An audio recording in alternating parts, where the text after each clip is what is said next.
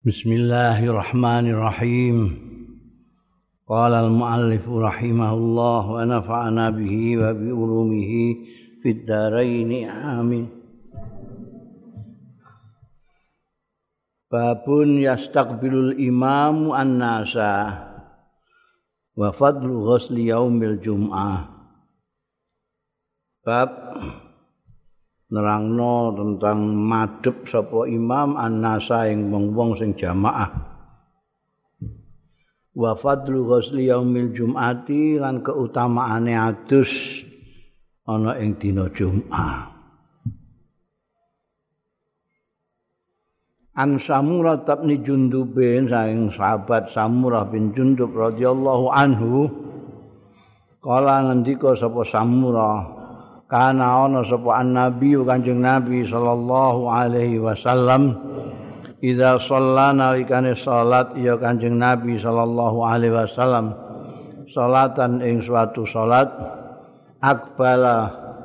Nek wis madhep sapa kanjeng rasul sallallahu alaihi wasallam alaina ing atase kita para sahabat sing padha makmum biwajihi kelawan wajahe wedanane Kanjeng Nabi sallallahu alaihi wasallam. Ya. Jadi nek bar salat Kanjeng Nabi Muhammad sallallahu alaihi wasallam itu terus menghadap kepada jamaah sing padha ana riwayat sing Kanjeng Nabi terus pinarake Ojo menceng ngalor. Nek ning kene ya nengen itu. Pokoknya intinya itu mau anu saja. Untuk menunjukkan bahwa kanjeng Nabi Muhammad Sallallahu Alaihi Wasallam sudah selesai sholat. Jadi fungsinya kepada karo nek ngadek bar sembahyang terus ngadek kuwi. Tapi kanjeng Nabi punya kebiasaan kalau habis sholat menghadap ke jamaah. Hikmahe wong sing teko ngguri barang nek Kanjeng Nabi Syekh pinarak kaya tahiyat itu mungkin orang akan menyangka Kanjeng Nabi Muhammad sallallahu alaihi wasallam belum selesai. Sendik ini melak salat masbuk ngono ae Kanjeng Nabi Syekh pinarak berarti sono tuti. Tapi nek kalau sudah berdiri atau sudah menghadap kepada jamaah ini orang yang baru datang ngerti. Kanjeng Nabi sudah selesai sholat. Imamnya wis rampung. Ya. Dan, dan sering kali kanjeng Nabi Muhammad Shallallahu Alaihi Wasallam itu menghadap kepada jamaah karena ada yang ingin disampaikan. Jadi bar sholat saya kita ditiru ambekan kultum kultum itu kuliah tujuh menit itu An Abi Sa'idin Al-Khudri. Angking Abi Sa'id Al-Khudri radhiyallahu anhu anna Rasulullah sallallahu alaihi wasallam. Kala ngendika sapa Kanjeng Rasul sallallahu alaihi wasallam Huslu yaumil Jum'ati wajibun. Utawi adus dina Jumat iku wajibun wajib artine kudu ala kulli muhtalimin ing atase saben-saben wong sing wis balik ya. Meskipun ini redaksine menggunakan wajib tapi ulama-ulama menyatakan bahwa mandi untuk yaumul jum'ah itu sunnah muakkadah sunnah muakkadah bukan wajib tapi sunnah muakkadah. Jadi wajib di sini dimaknani kudu. Jadi artinya dalam pengertian sunnah muakkad. Kenapa? Jalan pikirannya karena di dalam ayat Jumat itu Idza nudiya ila sholati min yaumil jum'ah fas'au fas'au itu umum pokoknya berangkat Jadi kalau undangan Jumatan sudah terdengar kamu segera fas'au ila zikrillah. Ini kan memberi ada kesan pokoknya berangkat. Janji ono undangan Jumat pokoknya berangkat. Tidak ada menyebutkan harus mandi dulu Apalagi apa namanya ada ayat juga idza kumtum ila salati apa itu faksilu wujuhakum. Tidak konadus tapi kon wudu. Nah harus sholat kon wudu. Jumat itu juga sholat jadi wudu. Karena apa namanya indikasi-indikasi itu maka ulama-ulama menyebutkan bahwa wajib di sini harus diartikan sunnah muakkadah ya di samping karena memang itu selalu dilakukan oleh kanjeng Rasul Shallallahu Alaihi Wasallam seperti saya katakan kanjeng Nabi itu orang yang sangat resian menjaga kebersihan kesehatan apalagi kalau sedang kumpul-kumpul orang ya. kumpul-kumpul orang itu ada yang setiap harian, ada yang minggon. Yang minggon itu lebih banyak. Kalau harian itu di di Madinah itu misalnya itu ada sahabat Abu Bakar punya masjid, ini punya masjid, punya masjid di tempatnya masing-masing. Tapi kalau satu minggu, artinya hari Jumat itu mereka semua ke masjid Jamek masjid yang mengumpulkan semua yaitu di Masjid Nabawi. Jadi lebih banyak yang ikut sholat karena hari Jumat itu dari masjid-masjid yang lain tidak mendirikan sholat sendiri-sendiri tapi datang ke masjid jami. Makanya dulu itu setiap kabupaten minimal itu ada masjid jami. Masjid jami yang di depannya ada alun-alun Terus kesananya lagi adalah pusat pemerintahan.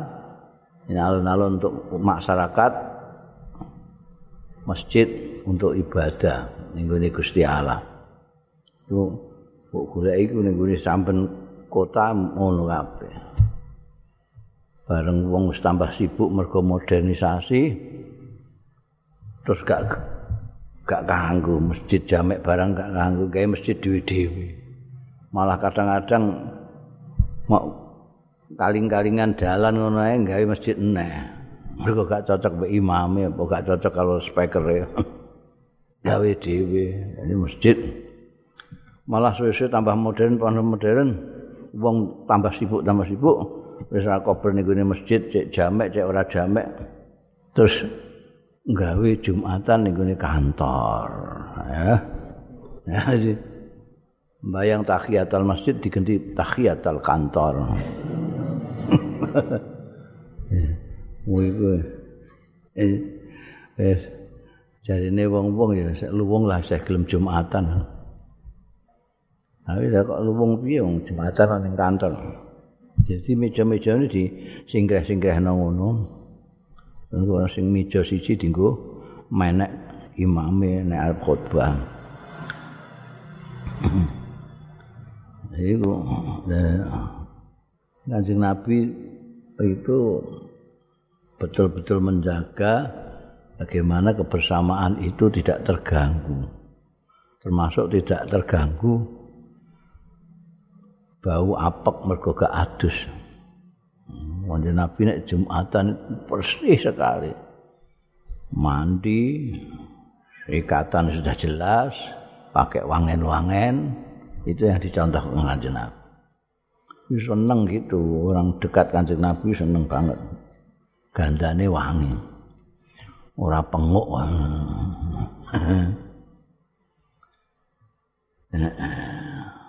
Iku sunnah muakada, sunnah muakada.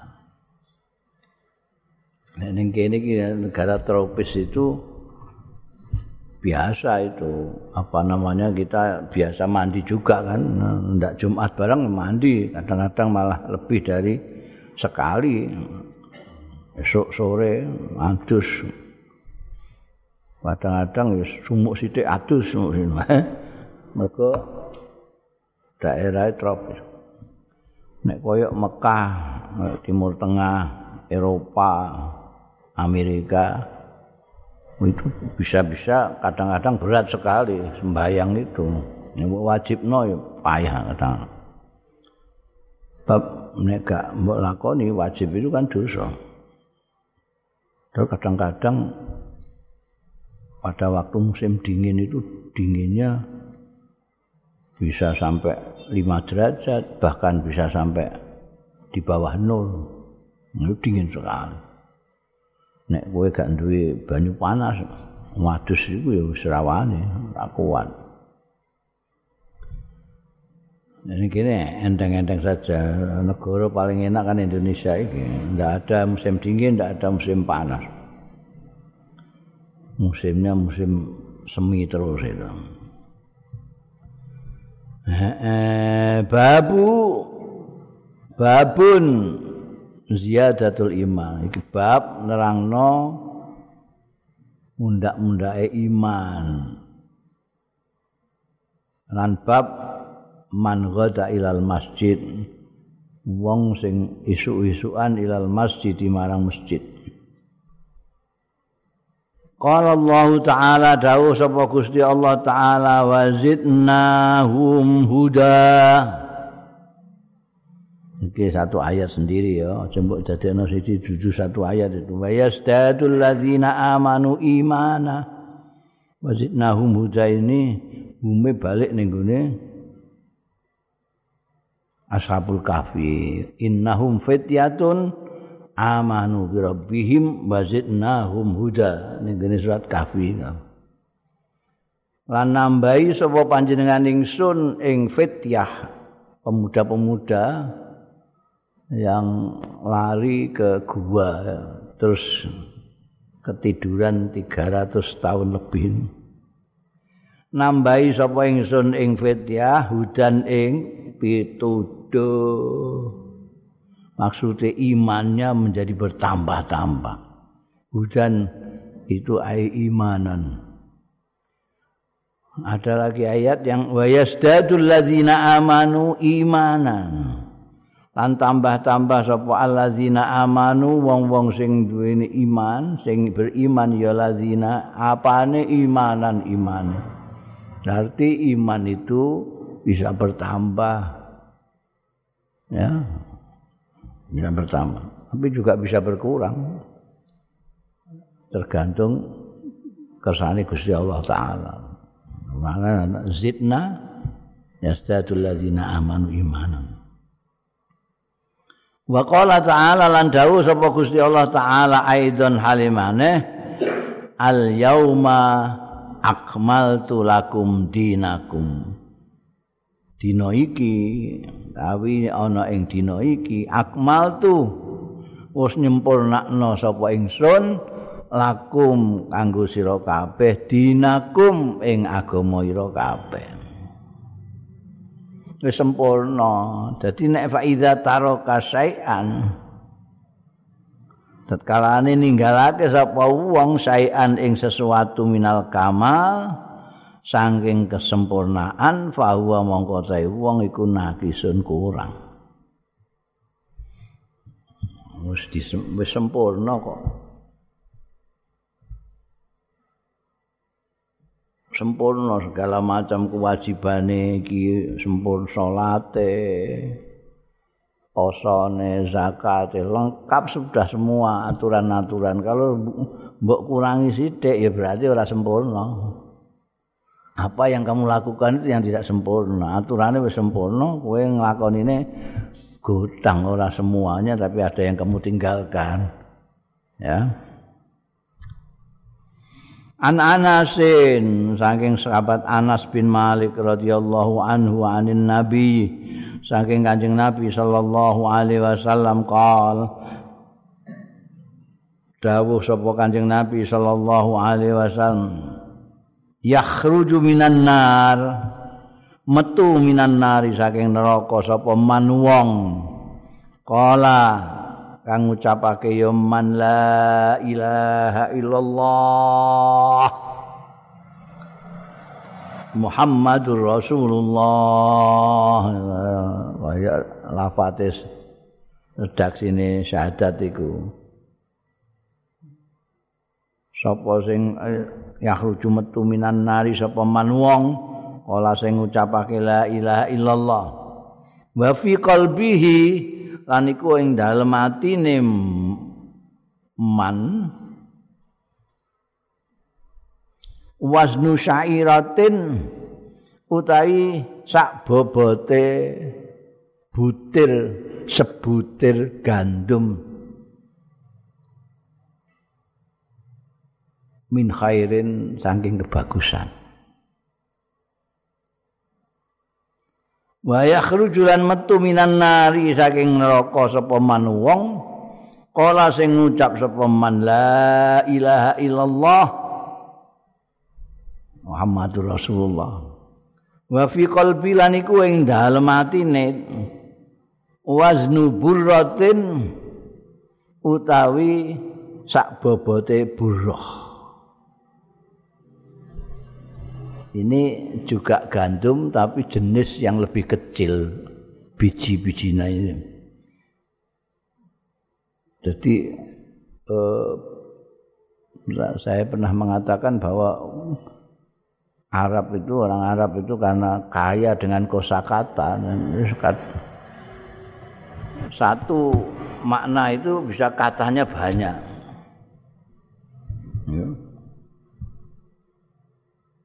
Nek unta itu sudah karuan di sana banyak unta. Untuk mengatakan unta itu lebih dari 100 kata orang Arab itu. Ibilun unta, jamalun unta, nakotun unta. Macam-macam, wirang-wirang ngantek 100 luwih. Sing ajaib itu kan singo, gak tahu ana kaji cerita soal singo. Tapi itu tidak kurang dari 75 kata untuk mengatakan singo itu. Asadun singo, siblun singo, haidaratun singo, asadun singo, sin. Pirang usamatun singo. Iki gandum itu juga gitu, sesuai jenisnya jadi gak podo. Podo kalau ini kini ana beras rojo lele, beras mentik, beras sempat, ngono iku. Itu ana jenis ini kini kan beras kabeh. Kono punya kata sendiri. Ada komhun itu secara umum. Komhun itu nanti ada yang jenis syair. yang agak gede-gede anu nih bijinya itu. Itu juga gandum. Nah ini wafi kolbi wasnu burratin. Burrah ini juga gandum lebih kecil daripada syair. Min khairin saking bagus. Wa yakhrujulan metu minan nari saking neraka sapa man wong kala sing ngucap ya man la ilaha illallah wa fi qalbi lan iku tetep ing dalem atine man waznu zarratin zarrah itu wong-wong kiai-kiai ngono nek maknani semut pudak jenis semut yang terkecil 100 zarrah itu sama dengan sebutir baroh, sebutir sebutir gandum. Ngumpulno 100 zarah ini baru bisa segede baroh, segede biji gandum. Nek ana gendeng kaca, ini nggonku kono ana gendeng kaca. itu kalau ada matahari nyentrong ke bawah itu kelihatan. Jadi sebetulnya di sini ini banyak zarah. Banyak zarah. Tidak kelihatan karena saking kecilnya. Tapi kalau disorot matahari dari atas yang lain gelap, hanya kelihatan kepiur-kepiur banyak itu. Satuannya itu namanya zarah.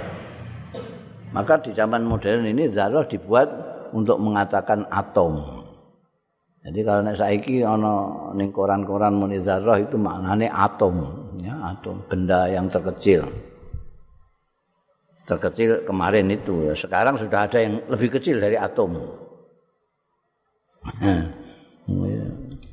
Wah jadi di Zurairah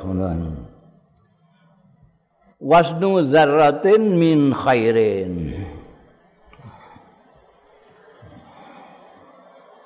Qala Abu Abdullah andika sapa Abu Abdullah qala Abban haddatsana Qatadah haddatsana Anas an Andi anin Nabi. Jadi ini sanatnya ya rawi-rawinya Abu Abdullah dari Abban dari Qatadah baru dari Anas. Anas dari anin Nabi saking Kanjeng Nabi sallallahu alaihi wasallam.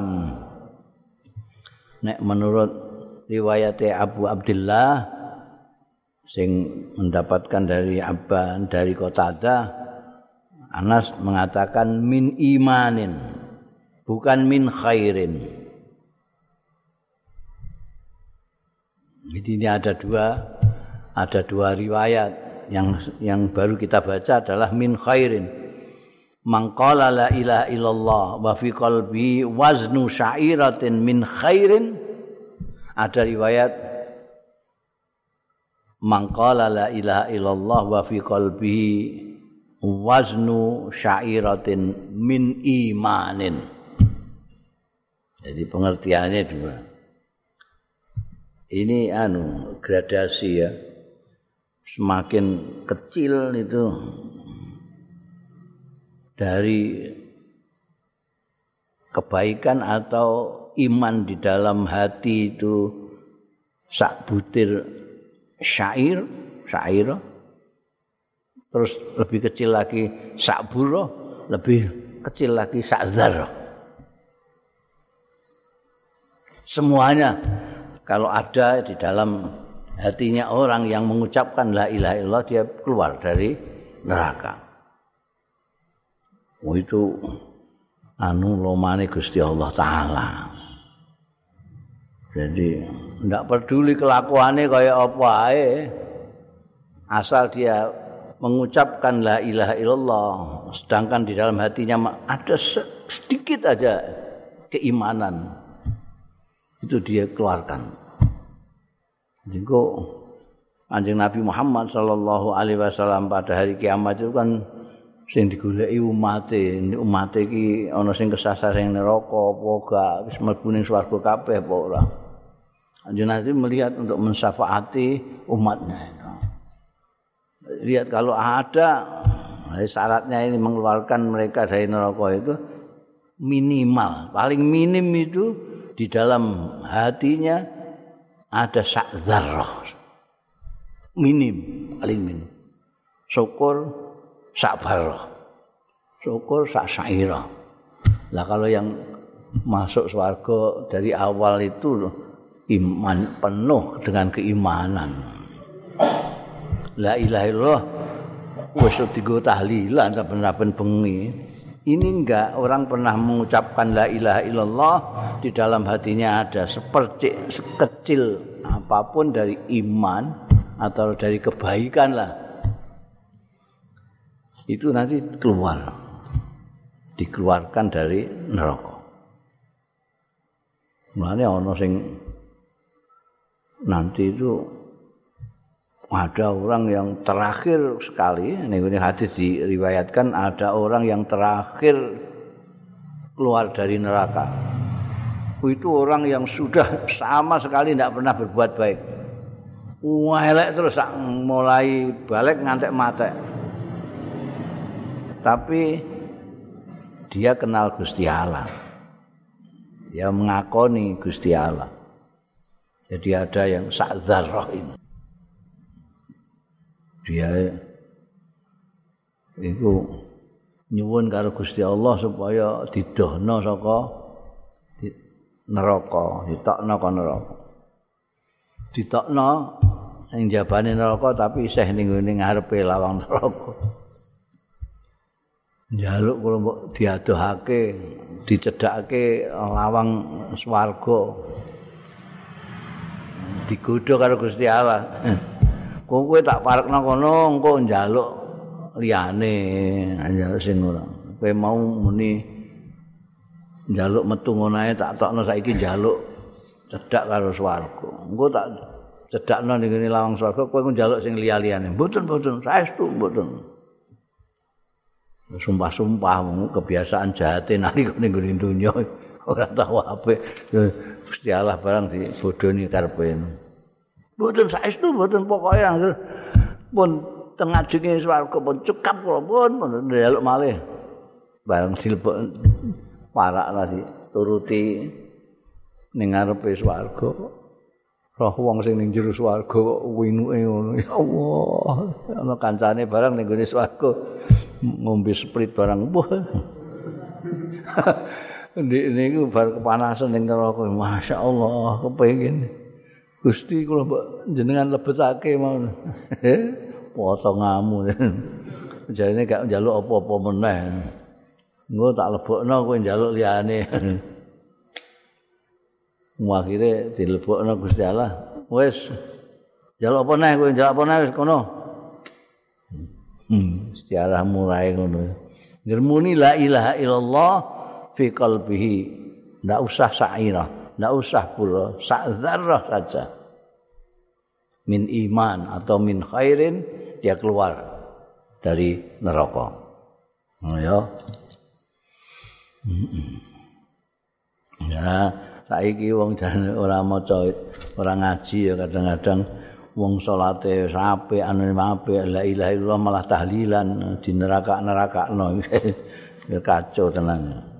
Wong gak ngaji mulang langsung ya ngono iku repot ini sak saja keluar dari neraka wong ku sembahyang wis kaji wis segala macam tahlilan dianggap bid'ah nang neraka. Kacau. An Abi Hurairah ta saking sahabat Abi Hurairah radhiyallahu anhu anin Nabi saking Kanjeng Nabi sallallahu alaihi wasallam. Kala ngendika sapa Kanjeng Nabi sallallahu alaihi wasallam. Man ghada sapane wong sing isu-isuan ya manilal masjid marang masjid. Auroka atau rada awan sithik lah ini padha goda roka itu maknanya berangkat semua itu cuma berangkatnya waktunya apa? Nek goda isu-isuan nek roka rada awan nek amsa sore-sore. A'adallah mongko nyawisake sapa Gusti Allah lahu kanggo man man goda mau. Nuzulahu minal jannah. Tempat singgahnya man ghada minal jannati saking swarga kulama ghada setiap kali isu-isuan berangkat ilal masjid auroha atau awan-awan berangkat ning masjid jadi setiap kali lah setiap kali kamu itu berangkat ke masjid setiap kali disediakan oleh Allah. Ini nanti tempatmu di surga kalau kamu mau anu di sini. Jadi persinggahan-persinggahan di surga itu disiapkan Allah setiap kali kamu ke masjid. Masjid itu sembahyang, orang ke masjid ngelencer atau turu ngono gak. Nah, sing saiki ana sing masjid mau wisata tok kepengen roh masjid. Hmm, masjid ya anu. Apa jenenge kubahe emas. Mara ning masjid ndelok kubah emas. Ono sing ndelok masjid jin sing dimaksudkan ora sing wisata iku. Man ghada ilal masjid ya sembahyang. Mari cawisi swarga. Tempat-tempat di mana nanti orang itu akan di surga itu sudah disediakan. Babu tusuddika ala ghaniyin. Bab disedekahno ya sedekah. Ala ghaniyin ing atase wong sugih. Satu bab. Waradhi'u annatiku. Lan bab tentang bayi suson sing geneman. Wal amanatu lan bab amanat An Abi Hurairah radhiyallahu anhu riwayatake saking sahabat Abu Hurairah radhiyallahu anhu anna Rasulullah satune Kanjeng Rasul sallallahu alaihi wasallam kala dawuh sapa Kanjeng Rasul sallallahu alaihi wasallam. Kala ngucap sapa rajulun ana wong lanang ngucap la tasaddaqan nabi sadaqatin. Yakti bakal sedekah tenan sapa ingsun bisa sedekatin kelawan sedekah. Artine majibno awake dhewe iki kaya nazar ngono iku. Yakti aku arep sedekah tenan. Aku arep sedekah tenan. Bisa takatin kelawan sedekah. Fakaraja mongko metu ya rajul bisa kata bisa dakoti kelawan sedekahe raja nggo dhuwit untuk disedekahkan kepada orang. Fawadhaha mongko nyelehake sapa rajul ha ing sedekah fi disarikin ing dalem tangane pencuri maling. Ndekne nazar arep sedekah digawa sedekah metu dikekno wong ternyata wong iku maling. Dan nyedekahi maling. Ini gak ngerti nek iku maling. Wong maling eh necis ngono maling modern.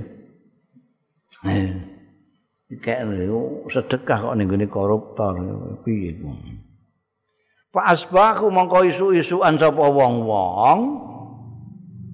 Wong masyarakat lah maknane pas pas baku mongko isu-isu ana masyarakat kono ya tahaddatsuna padha ngrembug ya masyarakat wong-wong muni tusut dika. Disedekahno ya sedekah ala sarikin ing atase maling. Ada koruptor kok disedekahi piye ini? Duit colongane semono kok disedekahi Ora ndek dhuwit lah nek maling mesti kayu piye. Dirembuk mek wong masyarakat itu ngrasani, wong sugih itu gendeng. Wong ngek sedekah kok maling. Krungu suarane masyarakat iku fakal. Monggo ngucap sapa rajul mau, Allahumma lakal hamdu. Duh Gusti, laka iku kagungane panjenengan alhamdulillah sekaya puji alhamdulillah. Bagaimanapun juga saya sedekah melaksanakan nazar saya. Adapun jatuh ke tangannya maling itu atas kehendakmu. Tidak mungkin karena saya tidak tahu apakah maling atau tidak kalau ada sedekah saya yang sampai kepada yang keliru maling misalnya. Itu juga tentu atas kehendakmu. Lah atas sedekahkan nabi sedekatin yakti bakal sedekahnya aku. Temenan. Bisa sedekatin kelawan sedekah. Ya sedekah lagi.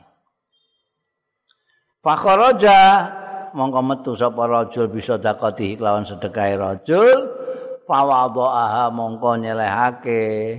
Sapa rajul ha ing sedekah fiyadi zaniatin ing tangane begengge. Eh ngene zania. Pas mongko isu-isuan sapa masyarakat ya takaddatsuna bakas meneh ngrembug meneh memperbincangkan lagi. Itu sudika disedekahno sedekah iku alailata ing bengi iki ala zaniate ning antase pezina PSK aluse. Pakola mongko ngucap sapa rajul Allahumma lakal hamdu Gusti Gusti Allah laka iku kagungane panjenengan alhamdulillah sekaya puji. Duka menapa hikmahipun kersa panjenengan tapi kula tetap muji syukur. Sedekah kula sudah kula laksanakaken dene kok ditampani tiba ning gone zaniyah menika kersane panjenengan. Ya. Alhamdulillah alhamdu ala zaniyatin eh atas zina la tasaddaqan. Ikhtiar sedekah maneh kula tenan bisa takotin lawan sedekah. Fakhraja mongko metu sapa wong rajul mau bisa takoti lawan sedekahe wong. Fawadhaha mongko nyelehake sapa rajul ing sedekahe fiyadi ghaniyin ing dalem tangane wong sugih. Nah wong sugih ora ketara potongane ana wong sugih iku sing gak ngawaki ngono iki aneh to. Rumangsane wong melarat disedekahi.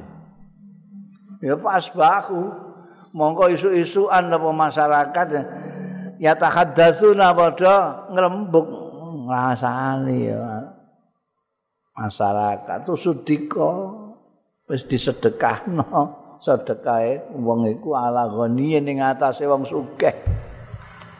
Niku piye wong sugih? Sedekah kok ning gone wong sugih. Pakola. Wong iki alhamdulillah terus kaya Mbah Said biyen. Oh, keliru ning gone maling ya alhamdulillah, keliru ning gone zaniah ya alhamdulillah, keliru ning gone sugih ya alhamdulillah. Allahumma lakal hamdu. Duh Gusti Allah, laka iku agengane panjenengan. Alhamdulillah puji ala sarikin wa ala zaniyatin wa ala ghaniyin. Oh, pun pokoknya sedekah kula jatuh di tangan maling, di tangan zania, di tangan orang kaya, tetap kula muji syukur namung panjenengan ingkang pantes dipun puji. Mesti wonten kersa panjenengan ingkang wonten hikmahipun. Fautia. Mongko ditekani rajul mau. Fautia ditekani bengi-bengi nalika turu eh? Fautia mongko ditekani di dalam mimpi. Fakila lahu mongko dingendikani lahu sapa rajul. Amma sedekatuka ana dene sedekahmu sedekah ira. Ala sarikin ing atase maling fala allahu. Mongko menawa-menawa malkun min sedekahmu ala sarikin ayas taifa an sarikati. Ento mareni ya sarik an sarikatihi saking nyolonge. Aku aku ora nyolong ae entuk dhuwit seminake disedekahi ngene ya Allah wis. Iku penggawean apa nyolong iku? Wong ana wong ana sing apike kaya ngene. Wis aku tak leren. Wa amma zaniatu ana dene pezina iku mau PKS kenggek fala Allah mbok meno-meno zaniyah.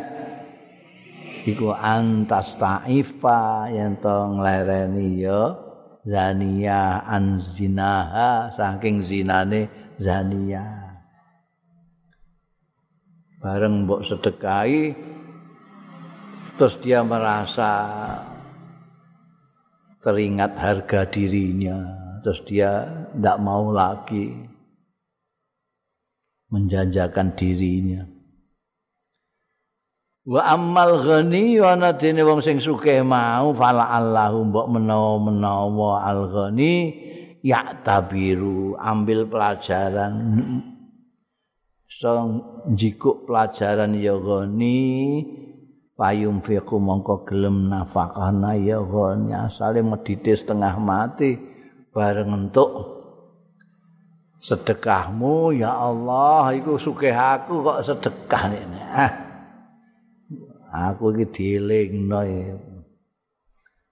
payung fiku mongko nafakahna sapa goni mimma saking barang atau sing maringake hu ing goni sapa Allah Gusti Allah ya iku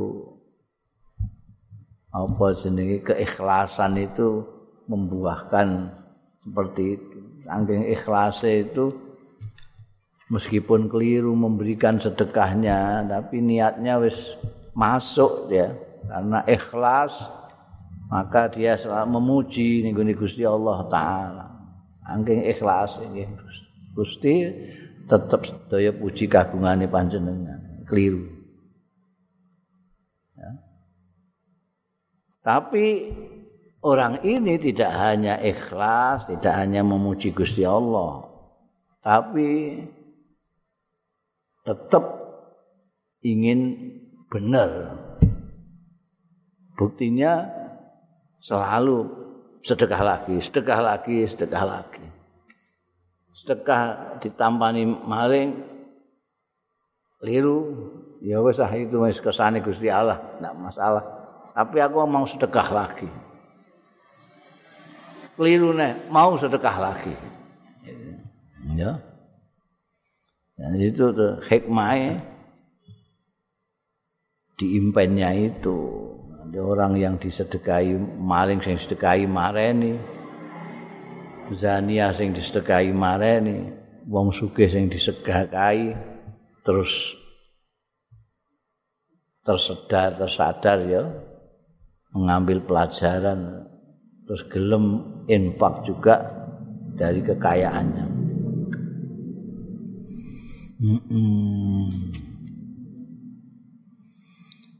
An Abi Hurairah radhiyallahu anhu diriwayatake saking sahabat Abu Hurairah radhiyallahu anhu annahu setuhune Abu Hurairah iku sami amir ya Abu Hurairah Rasulullah ing Kanjeng Rasul sallallahu taala alaihi wa alihi wasallam. Yaqulu ingkang dawuh sapa Kanjeng Rasul sallallahu alaihi wasallam. Baina imra'atun nalikane seorang perempuan tul diubnaha lagi nyusoni ya imra'ah. Ibn ibnaha ing bayine imro'a anake imro'a iz marra biha dumadaan lewat biya kelawan imro'a sapa rakibun iring-iringan. Orang yang naik kuda ada penunggang kuda. Rakibun yang naik mbah numpak kereta kencana mbah numpak jaran. Wahia kali utawi imro'ah iku turdiuhu nyusoni ibnaha. Sambil nyusoni dia lihat ada penunggang kuda Fakolat mongko ngucap sapa imro'ah Allahumma duh Gusti Allah la tumit ampun mejahi panjenengan ibni yang anak kula menika hatta yakuna sehingga ana ya ibni menika ana iku mislahaza sepadane niki. Niki roke iku maksude kok dikarokati mislu barangku karepe piye iku misla ya kata yakuna mislahaza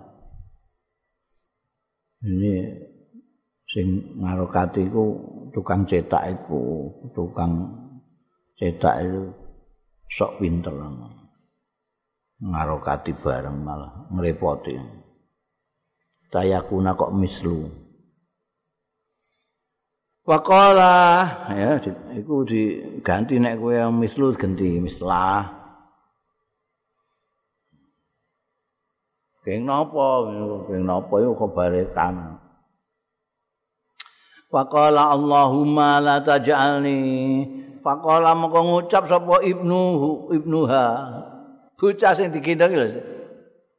Radhi iki mau terus ngucap krungu mboke ndonga ngono iku terus ngucap ndonga dhewe Allahumma do Gusti Allah la taj'alni ampun dadosaken panjenengan ing kula mislahu ingkang kados tiang niku sing numpak jaran bar ngomong ngono sumpah raja mongko bali kari-kari bali sapa ibnuha fil saji ing dalem susune mbok. Dadi krungu mboke ndonga supaya ndekne ku aja mati-mati nek durung iso kaya pendekar sing numpak jalan iku ndekne terus dicopot nyusune dicopot perlu ndonga Allahumma la taj'al mislahu Gusti ampun sam, jenengan dadosaken kula kados tiang niku. Bariku terus ngemplok meneh rusune. Wa marra bi imra'atin lan lewat lewat bi imra'atin lawan wong wedok ana wedok liwat saiki.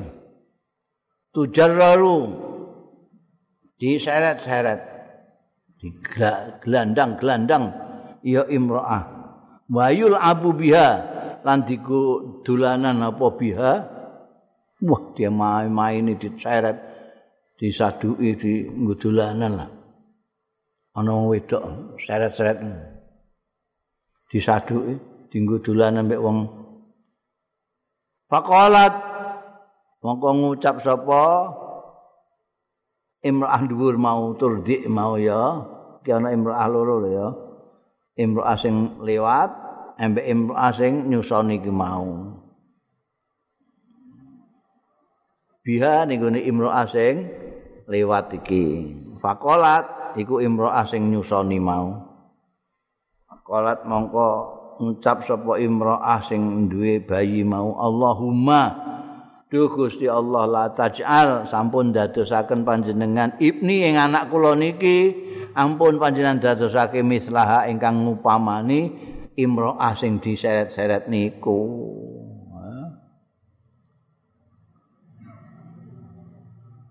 Pakola mongko ngucap sapa bayine sing lagi iku ngempong mau.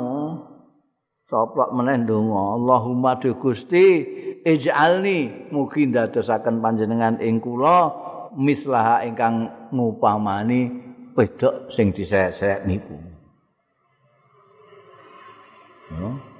Jadi ana wong wedok iki iki apa kisah yang disampaikan oleh Kanjeng Rasul sallallahu alaihi wasallam.